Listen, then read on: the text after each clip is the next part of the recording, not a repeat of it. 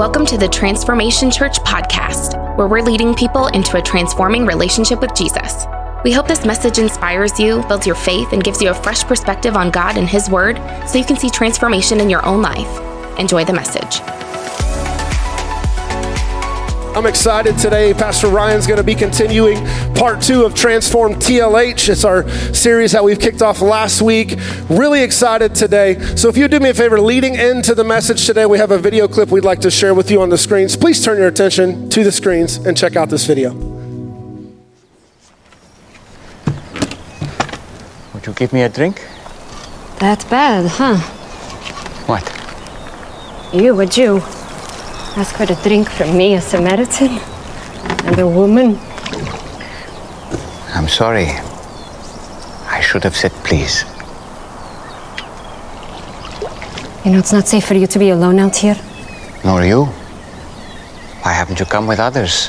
Why so late in the day? Don't women come to the wells in the, the cool of the morning? Yeah, well, none of them will be seen with me, so I have to come out now in the heat, as you have so kindly reminded me. Why won't they be seen with you?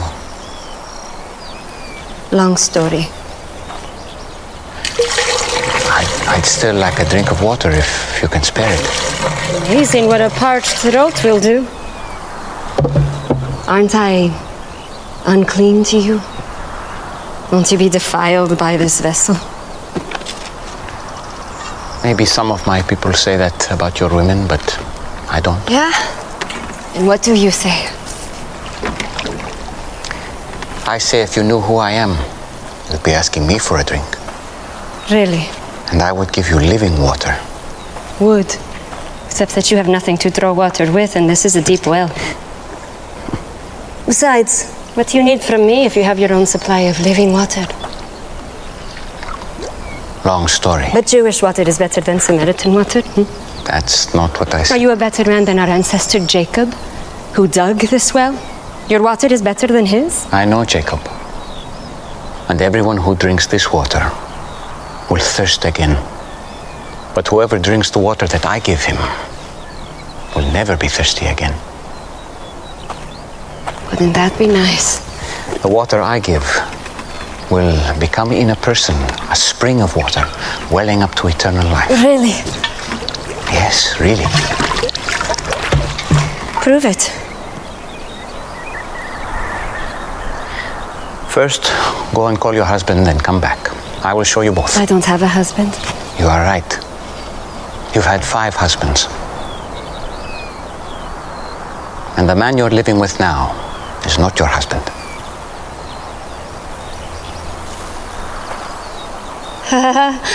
Oh, I see. You're a prophet. You're here to preach at me. No. Usually, the one good thing about coming here alone is I can escape being condemned. I'm not here to condemn you. I've made mistakes. Too many. But it's men like you who have made it impossible for me to do anything about it. How? Our ancestors worshipped on this mountain. But you Jews insist Jerusalem is the only place for true worship. They say that because the temple is there. Exactly where we're not allowed. I'm here to break those barriers. And the time is coming when neither on this mountain nor in Jerusalem will you worship the Father. So, where am I supposed to go when I need God? I've never received anything from God, but I couldn't thank Him even if I did. Anywhere. God is spirit. And the time is coming and is now here that it won't matter where you worship, but only that you do it in spirit and truth. Heart and mind. That, that is the kind of worshiper he's looking for. It won't matter where you're from or what you've done. Do you believe what I'm telling you? Until the Messiah comes and explains everything and sorts this mess out, including me. I don't trust in anyone.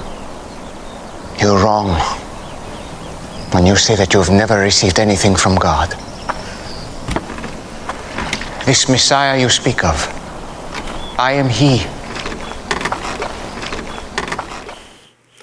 Well, hey, good morning, and welcome to our series called Transform TLH, where we have been looking at uh, the story of the woman at the well in John chapter 4. And so, if you got your Bibles, you can begin to kind of make your way to that. Before we um, jump into that, just a quick kind of shout out those of you that are here today for the first time. If we haven't had a chance to meet yet, my name's Ryan. I have the honor of serving here as lead pastor and just want to mention um, a couple things before we jump into um, to, to, today's message is um, we're a few weeks out i guess a little over a month out from uh, easter sunday and so I uh, just want to really encourage all of you to be thinking, be praying about um, who the Lord might want you to invite. Uh, what we've kind of learned through the years is that, um, that people are very responsive to an invite on Easter and Christmas Eve. And so um, we really believe that God wants to use all of us as evangelists to, to hopefully be able to make an impact in somebody's life that will last for eternity. And so um, we're kicking off a, um, a two week series that's called Deconstructed Faith, that's going to be Palm Sunday and Easter Sunday.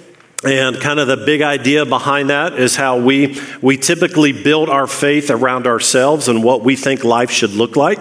And we're going to take a couple weeks and we're going to help people see that we need to deconstruct our faith built around our own expectations and uh, build it around what God desires in our life. And then after that, um, we're going to be doing another two week series after Easter called Out of the Cave. And um, that's going to be a really powerful two weeks as we talk about anxiety, we talk about depression, we talk about the things that we experience in our life that kind of get us into the cave emotionally. And then we're going to talk about how we can get out of the cave. And so, would really encourage you to, uh, to be making plans for that and arrangements and uh, look for opportunities to be able to invite somebody to church uh, this coming uh, Easter. So, we kicked off uh, last week, we kicked off this brand new series called Transform TLH, um, where we have been kind of digging into an iconic story that um, really is about a controversial encounter between Jesus and a woman at the well. And we're taking four weeks looking into this story because there's four things that that Jesus wanted this woman to experience in her life, in her encounter with Him, that we believe God wants us to experience in our own lives. And so, in order for us to be able to fulfill the mission that God has given us, which is to, to bring transformation to our community, our city, around the world, we've got to allow God to transform our own lives. And so we're going to be looking uh, today in this second um, part of this series. Um, we're going to be looking at kind of what began that second experience that, that Jesus was wanting this woman to experience. And uh, I've entitled today's message, The Great Exchange. The Great Exchange.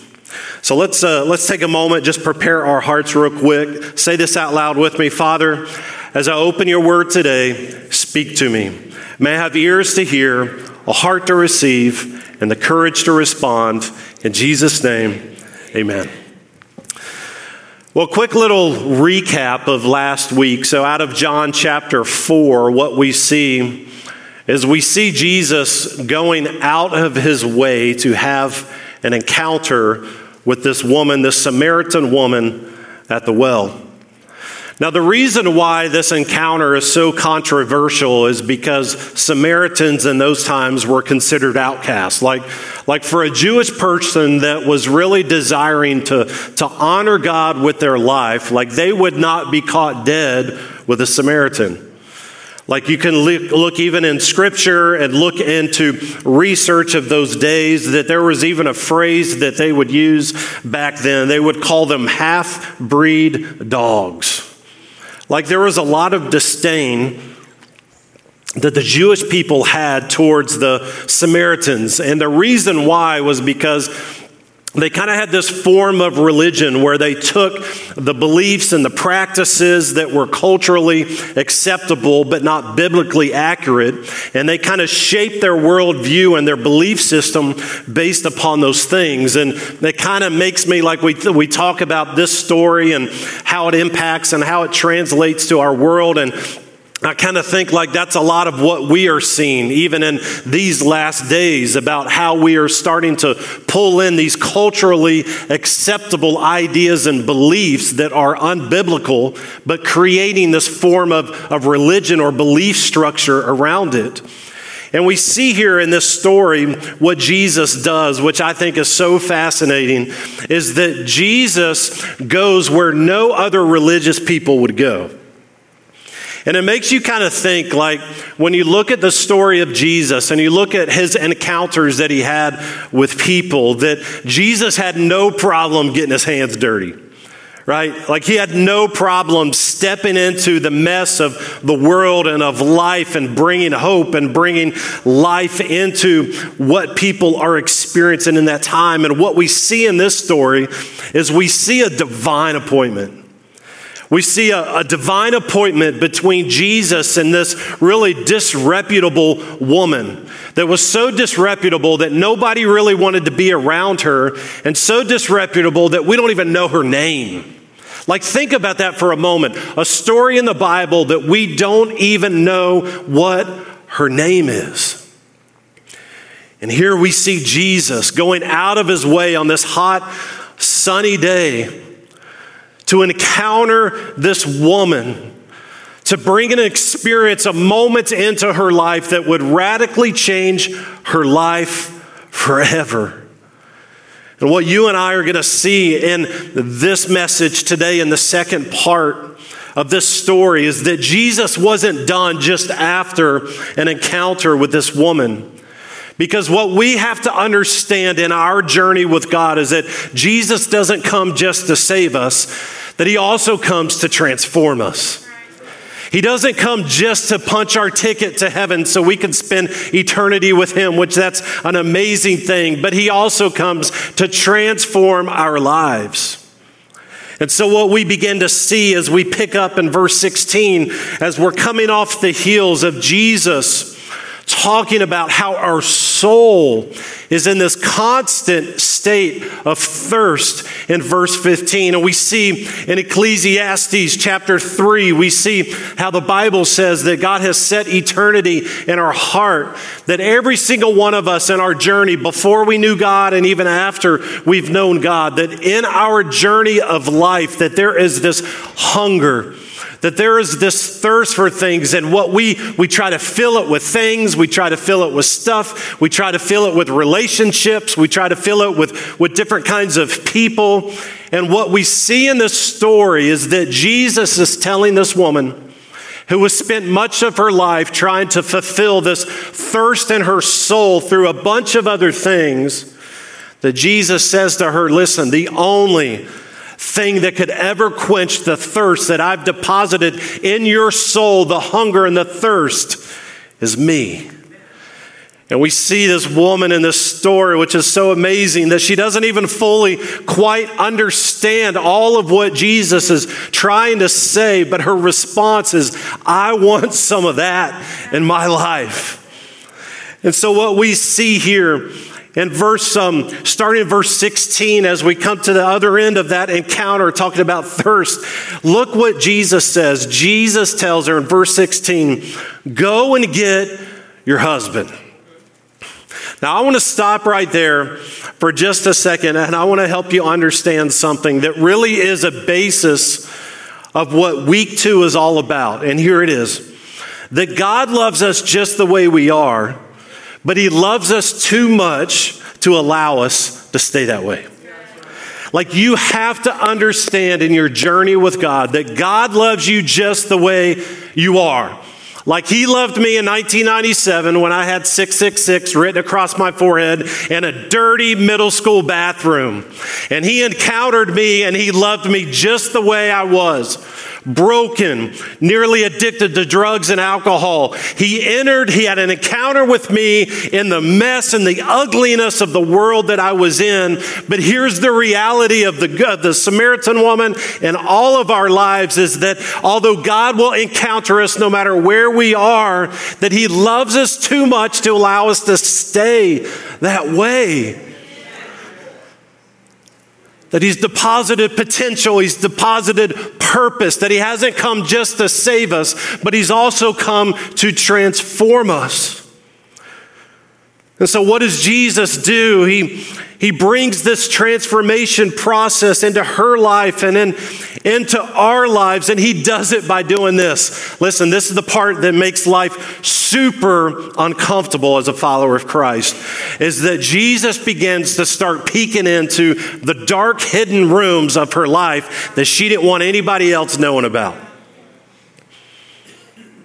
And I think for many of us, that when we accept Christ, we have an encounter with Him and, and we accept Him into our heart and our life. The challenge that we have is here Jesus says, go, like, like it's time for you to step away and to go towards some of the things in your life that are ugly, that you're hiding. And that's the challenge that, that many of us have that we struggle with. And I think that's why many of us, as followers of Christ, we spend all of our Christian life in the stands watching the game rather than on the field playing the game, is because we've got all of these dark, hidden rooms in our life that we don't want anybody to know about. These things, the residue of our past, the residue of our sinfulness, the decisions that we make in our life, and, and we end up having this amazing encounter with Jesus. We get the goosebumps, like, like all the stuff that comes with it. We love it, right? We get it. But then we go about living our lives with all of these rooms slammed shut that we'd let nobody else into. You see, we want an encounter with Jesus, but we don't want to be examined by Jesus. Isn't that true about our life? Like, we want the goosebumps. We want to be able to walk out of church and be like, man, that was an amazing service, right? Like, like the worship was off the charts. Like, like that was the best sermon I've ever heard in my entire life you know, like all this stuff. Like we want to have all these kind of experiences, encounters with God, but then but then to go out and to live our lives during the week and to be praying a prayer like, God, what is it about me? What's in my life? What's, what are my attitudes like that are not like you? And, and Lord, I pray that you would begin to bring that up to the surface of my life and begin to do it. Like those are prayers that many of us avoid in our lives. And we see in this encounter with, with Jesus, with this Samaritan woman, that, that he wasn't just satisfied with an encounter with her, that he was interested in, in peeking into the, some of these dark rooms in her life in order to bring about true transformation. I think about all the way back to Genesis with Adam and Eve, and I think about in their life, when they allowed sin into their life, what was the first thing they did? They covered. And I think that's what happens in our life that we, we have encounters with God, but we recognize that there's sin in our life. You know, there's things that we do that, that are inappropriate, or there's desires that, that, like, we've got God, but we don't want to surrender these desires. We want to still kind of live our life. And so what happens is, is we end up covering, we end up giving God like a percentage of our life. Like, God, you can have like this category. Like, God, I'll give you the, the Sunday category. All right? It's like the categories on a plate. Like anybody like their food to like mix or do you like it separate? How many how many people like their food to stay separate? Like on Thanksgiving when you got all these things and you get the categorized plates, right? Like like that's a lot of times that's how we live our lives. That we got this, we got God in this category, and then we got these other categories, these sections of the plate of our life that we do whatever we want to. And and Jesus is trying to help her see and trying to help us see that if we're really going to live the transformed life, if we're really going to be all that God has created us to be, that not, not only do we have an encounter, like a Sunday morning type of experience, but, but we also open the door to the rooms in our lives that have been off limits to everybody. And we allow the Holy Spirit to come in and to be to begin to examine those attitudes and the reactions and the way that we perceive and look at people. And, and so what I think is hilarious about this is that then you look at, at that next part in verse 17 look at her response. Like she goes, she goes, Jesus, I don't have a husband, right? Now, now I think this is funny because it's like she's trying to pull a fast one over. She's trying to pull a fast one over on Jesus, and Jesus, like, I wasn't born yesterday. Like, don't give me that stuff. Like, she said, he says, You're right. Like, you have a husband, or you don't have a husband, for you have had five husbands, and you aren't even married to the man that you're living with now. Like, woman, you certainly spoke the truth about not having a husband. and you kind of look at this interaction and you think, like, like why? Like Jesus is peeking into the rooms, like he's he's digging underneath the surface, making things a little uncomfortable. And maybe the reason why he's doing that is because he realizes that you and I that we're never going to value what God gives us until we identify what doesn't satisfy us. Like in our lives, we're never going to be able to value like His grace and His mercy and, and His forgiveness and, and the fact that He always gives us another chance. Anybody thankful that, that He doesn't give us a second chance, He gives us another chance. Like we're never going to come to a place where we value that, that love and that acceptance, that we value the fact that, that He saved us for a purpose. Like He's got a, a, a purpose that's hardwired into every single one of us. That He's not called us just to take up space in a, in a seat on a Sunday morning, but He's called us to be ambassadors, called us to be representatives of Him in a lost and a dying world. And what Jesus recognizes is that we never truly value all of that, all of what God has blessed us with until we identify the things that are in our life that we keep filling our life with, trying to quench that thirst that never satisfies us.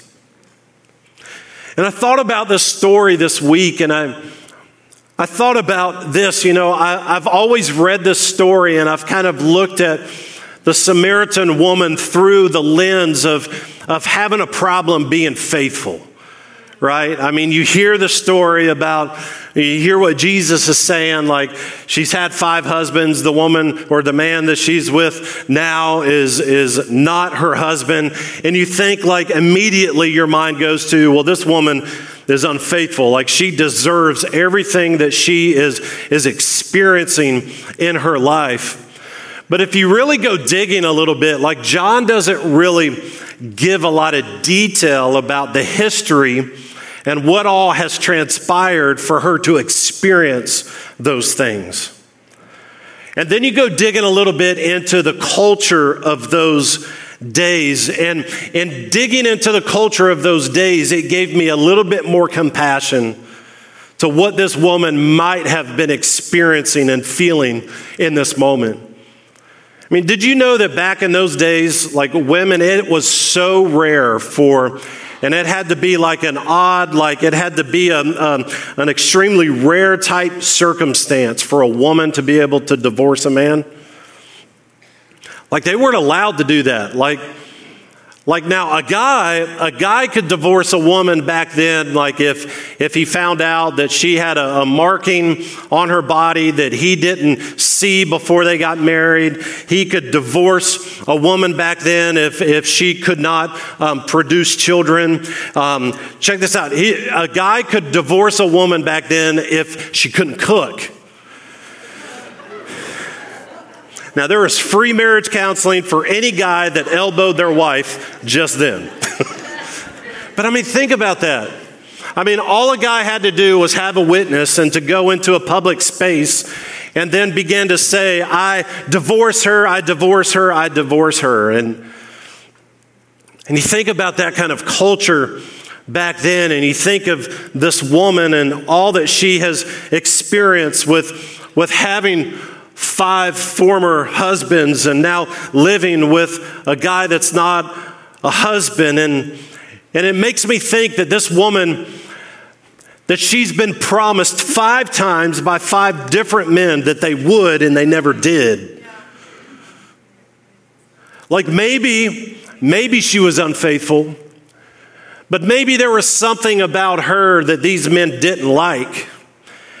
And so she would get kicked to the curb.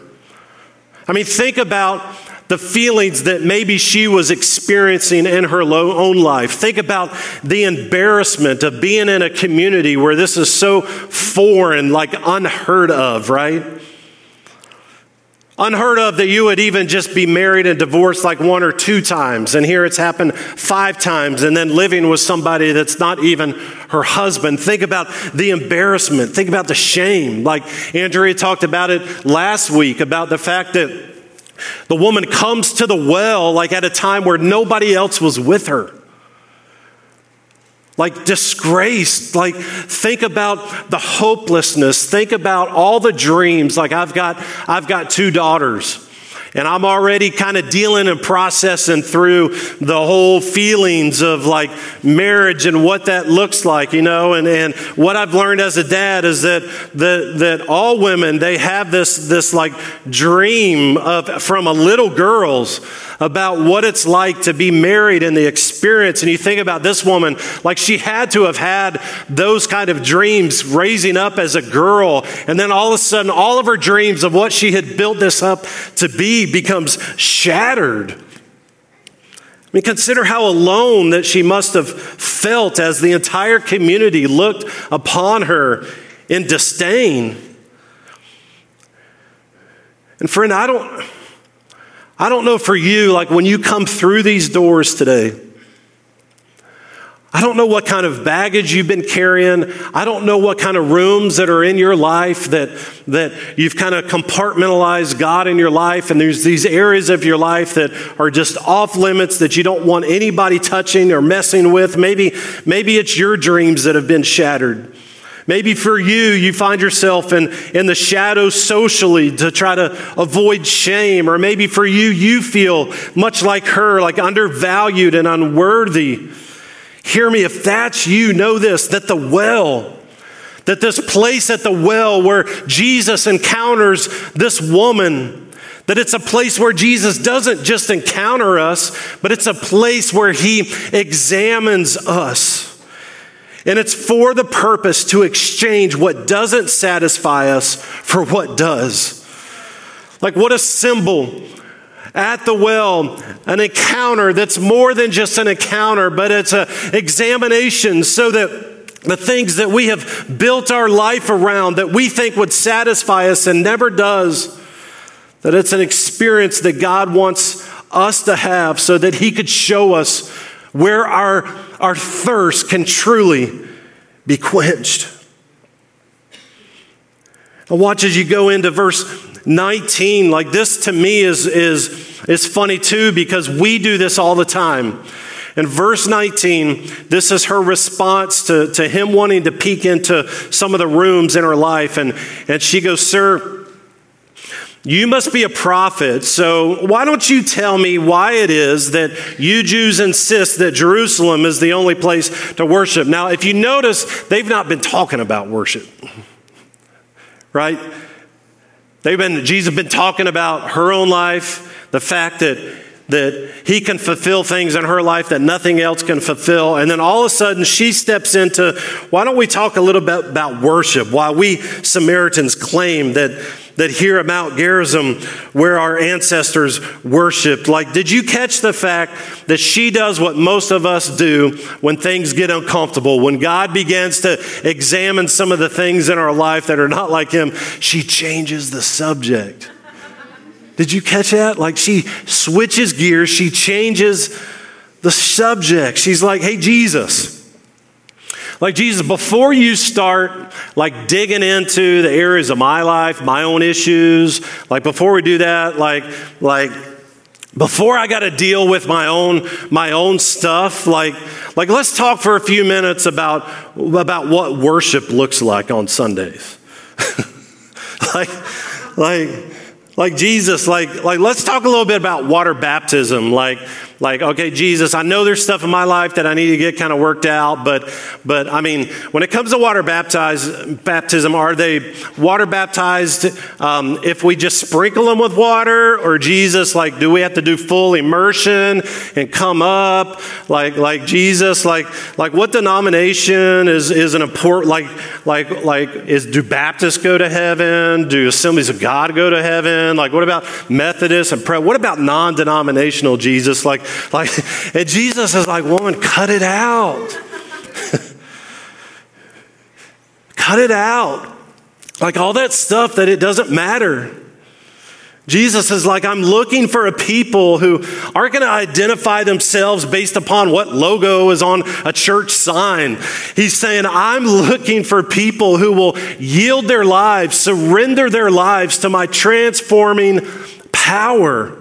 Like people who are committed to looking less and less like themselves, and people that are committed to looking more and more like me every day.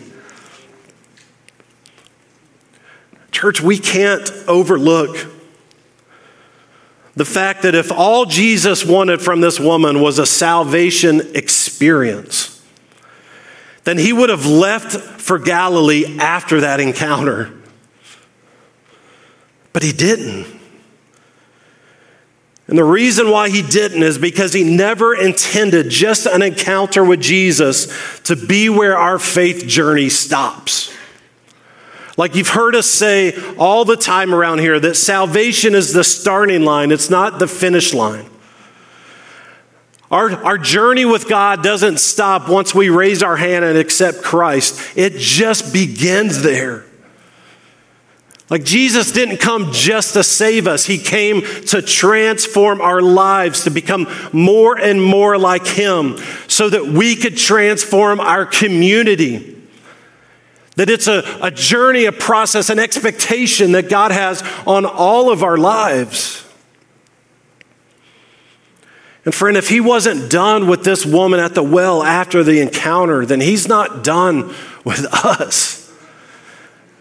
He's not done with us because we came to church today. He's not done with us because we, we finally joined a small group. Like, he's not done with us because, you know, we finally stepped out and started serving or we're a part of community outreach or whatever. Like, like he's not done with us once we take that step, that there is this process of transformation that he's wanting to do in our lives. And I love how Jesus, he, he doesn't really fall for this diversion tactic. This woman in verse 21, he says, he says, Believe me, dear woman, that the time is coming when it will no longer matter whether you worship the Father on this mountain or in Jerusalem. In other words, like, don't get so caught up in all of this stuff in the world and all this stuff in the church that we avoid the stuff right here in our heart the things in our life that He's trying to examine, the rooms in our, our heart and our lives that have been off limits to everybody, including God. And He says in verse 22 You Samaritans, you know very little about the one that you worship, while we Jews, we know all about Him, for salvation comes through the Jews. In verse 23, but the time is coming Indeed, it's here now when true worshipers, and I underline that in my Bible, true, because that means that there can be some false ones, right? True worshipers. How are they going to worship the Father?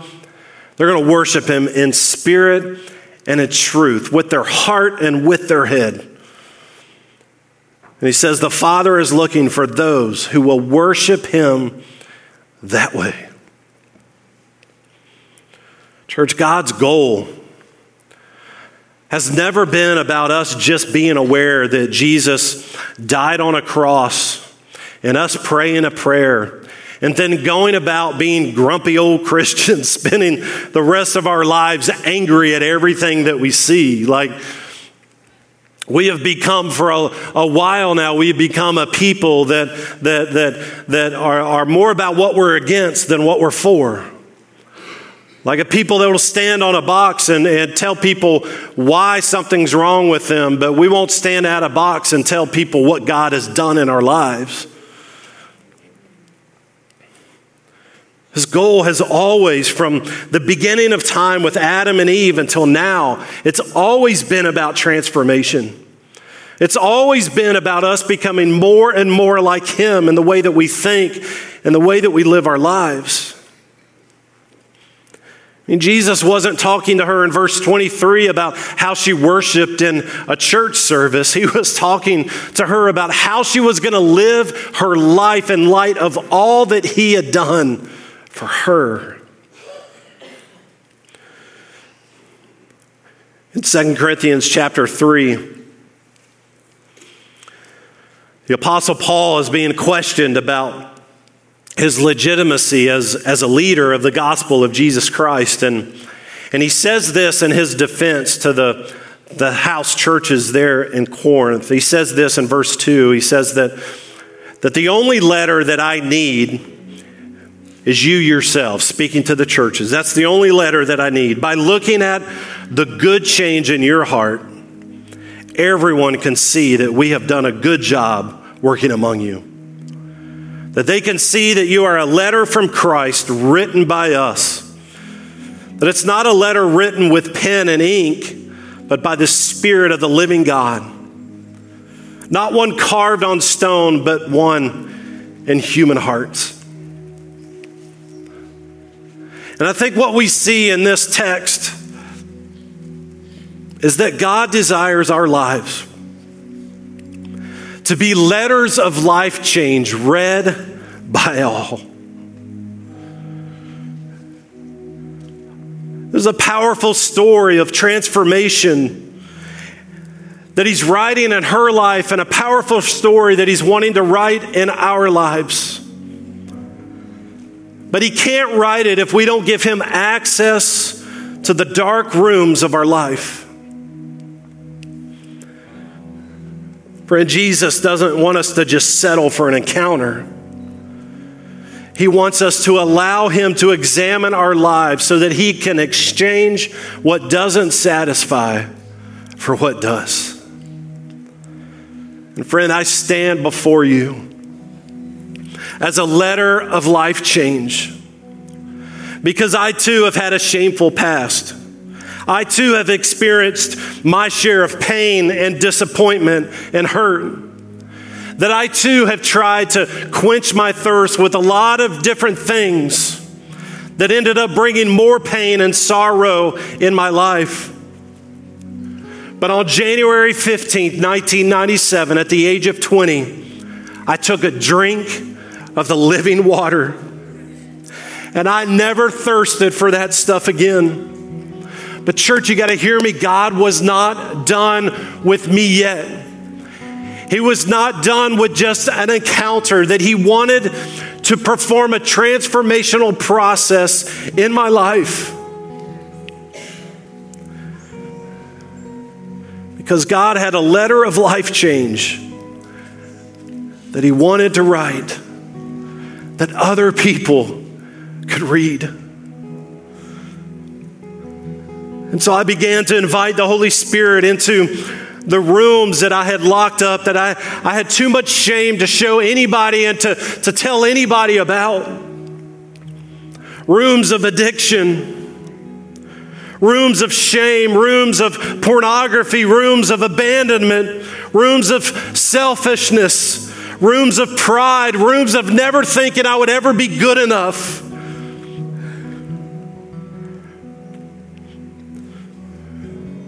See, I drank the living water. But in order for God to write the story that He was trying to write in my life, I had to allow that same water to wash away the residue of my past. And friend, there's some of you that are here today, and you've had an amazing encounter with God. You've given your life to Him but you've gone on living your life with all of these rooms shut, off limits to everybody, including God. And you get frustrated and you wonder, why is this thing not working? And like there's a part of you that wants to live for God, but then there's the other parts that deals with all the baggage of the past and the hurts and the disappointments and the mistakes. And Jesus is saying to you what he was saying to that woman like, don't just have an encounter, but go. Like, go back into those painful moments of the past and open the door and let the light that I have shine through those areas and bring healing and hope again. I'm telling you, that there's some of you today that Jesus, like in Revelation 3:20, that Jesus is at the door of those dark rooms, that the doors are shut in your heart, and he's knocking and he's saying, I stand at the door and I knock. That if you'll hear my voice and open the door, that his promise to you and me is that I will come in. But notice here, he's not going to just come in, he's going to fellowship.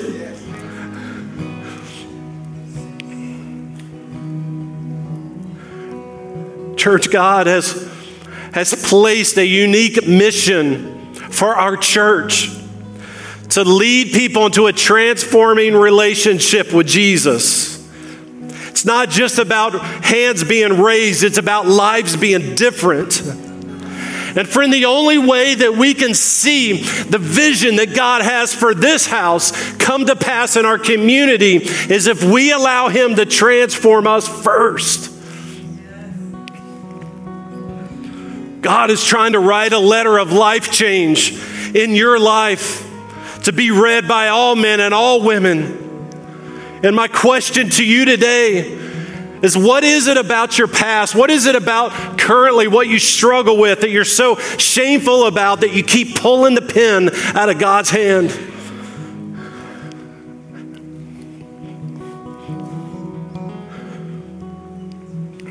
I don't see myself as anything great, anything unique. There's a million people in this world that could do what I do and do it way better. But that was a part of my story that I had to get past, that I would never be good enough. As a staff pastor, I'd sit on the front row and I would see the pastors that I served preach their heart out. And the voice in the back of my head would say, You can never do that. You can never do that. You can never do that. But I had to open the room of my heart, the room of never feeling like I would be good enough. And I had to allow the Lord to come into that place so that He could help me see that it's not about me being somebody else, it's about me being who He's created me to be. And it was the victory that I had in that that allowed my life to shift, the story, the, the chapter to turn, that He would begin to write the story of my life and the impact that I could make in other people's lives. And my question is, or not really question, but the thing is, is you're probably here because there's something about the story that God is writing here at this church that's impacting your life. And just like He's trying to do that in your life, just like there's something that is moving you to be locked into this place, that God is wanting to write a story in your life to make a difference and impact in the lives of others.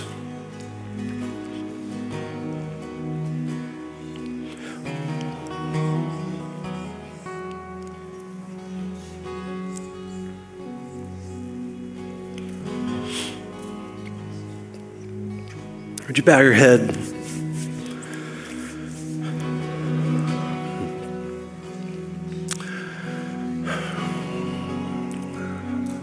Father, we thank you.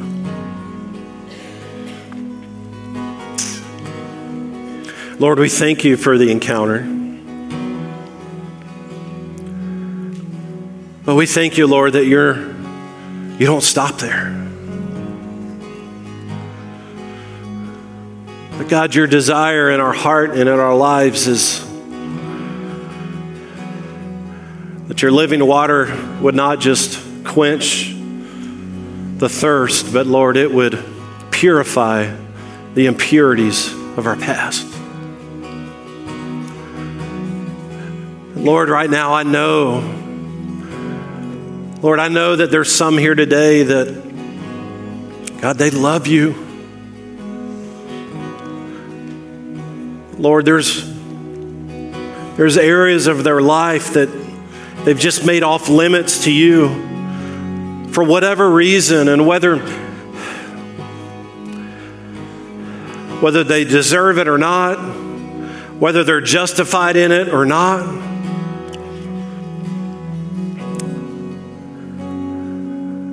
Lord, I pray that in this moment, that Father, your precious Holy Spirit would come and wrap arms around them to let them know that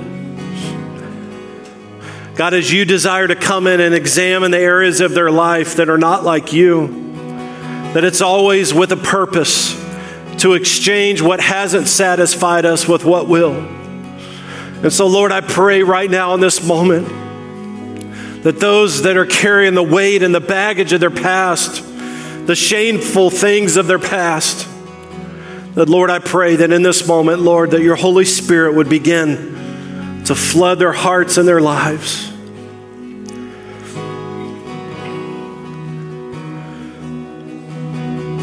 with every head bowed and eye closed. Friend, if that's you today,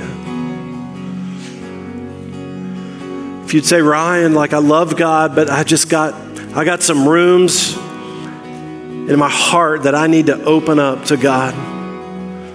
Just right there where you're sitting, just as a as a decision, as a declaration to Him. I just want you to slip up your hand for a second, and then you can put it back down. I'm not going to have you come up or anything like that, but right there, wherever you are, like if you're, Ryan, there's some areas in my life that I've not fully surrendered. And today I feel the Holy Spirit just prompting me that it's time to begin that journey. If that's you, yeah, yeah, yeah.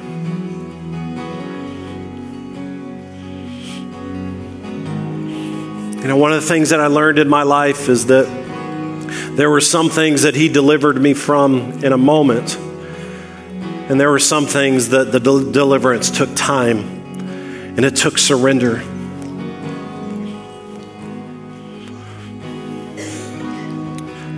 I want to pray for you today. If you raised your hand, Father, Lord, I thank you for the courage of every single person that raised their hand today. I know from a father's heart, Lord, it, it has to do your heart good because you know the purposes, you know the plans that you have for them. Lord, you know what you've created them to be. And to Lord, from a father's heart to see their desire to want more, their desire to not allow anything in their lives to, to keep you from doing all that you want to do in them. Lord, I pray that out of that out of that excitement in your heart, Lord, that right now in this moment, God, that your Holy Spirit would begin to do a new and a fresh work.